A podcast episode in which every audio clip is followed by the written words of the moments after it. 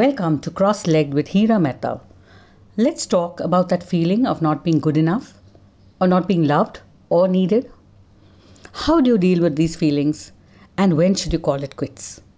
In a favorite serial of mine, Hawaii 5, talking about his daughter in an episode, G. McBride says, "From chauffeur to ATM machines, I have been the first and last line of defense against this cold, cruel world." He goes on to add that the only childhood memories that he holds on to now is his daughter's cycle. Somewhere along life's journey, we all get pushed away by people we love. We feel people are ungrateful, and sometimes they are. As author Scotty Waves has written, and I quote, "Never put your time into the hands of the ungrateful." It can always be hard to overcome your fear of not being good enough. Hesitation to open up and speak frankly creates the walls because we fear they will leave us. So respond instead of reacting, and perhaps it might be a good idea to rewrite the rules. Stand up for yourself and say, "I really need to talk to you about something."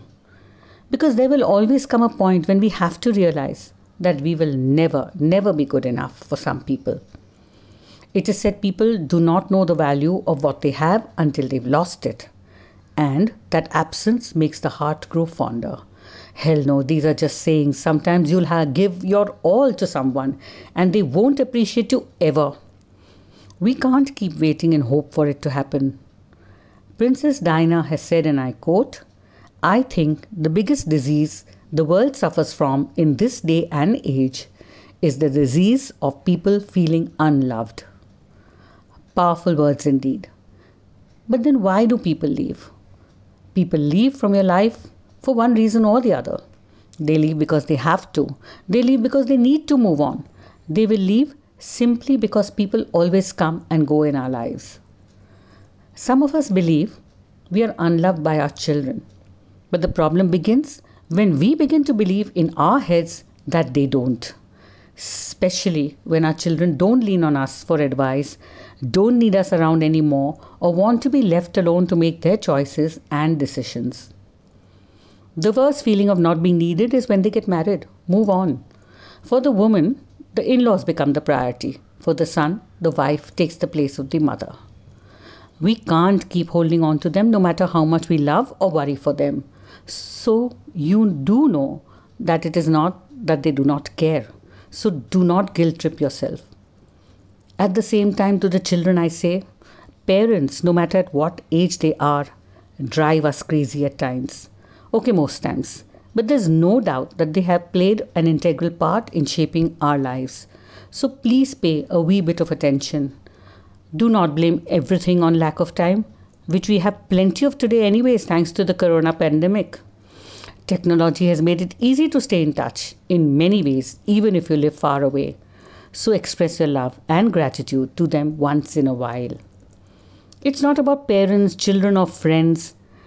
Feeling needed and appreciated is an integral part of any relationship, be it in business or personal. So then, is it possible for you to fill that empty hole yourself when it comes to a relationship gone bad? Of course you can, because you have to move on. It is just that you first need to accept that there is a hole you need to fill. Realize that no one can do that for you. Really, no one. Unfortunately, many of us feel that we need to find another person or something new to become whole and complete again. Don't get me wrong, because someone can fill that place and can definitely become your support. But sometimes they can just never fill a particular place or a void in your heart. No matter whatever, never pity yourself. The moment you indulge in self-pity, you begin to victimize yourself. Do not let your imagination run wild ever. All of us love to use our misery and our sob stories of being mistreated, of being forgotten, to feel vindicated. But the truth is, this does much more harm than good. It will pull all your defenses down and take you on a self-destructive road. Besides, it's so unhealthy and painful to constantly relive that pain all over again. Most important, don't take everything personally, because it's not always about you. And do not hang on in hope. But hanging on in hope is physically and emotionally exhausting, and it is the worst thing that you can do to yourself. No matter how hard you try, if there is constant and consistent negativity, or there is always a difference of opinions, you should call it quits.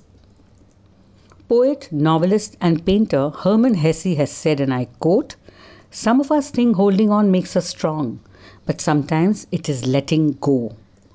That's a good thought. Disappointment and circumstances are a part of life, but they're always temporary.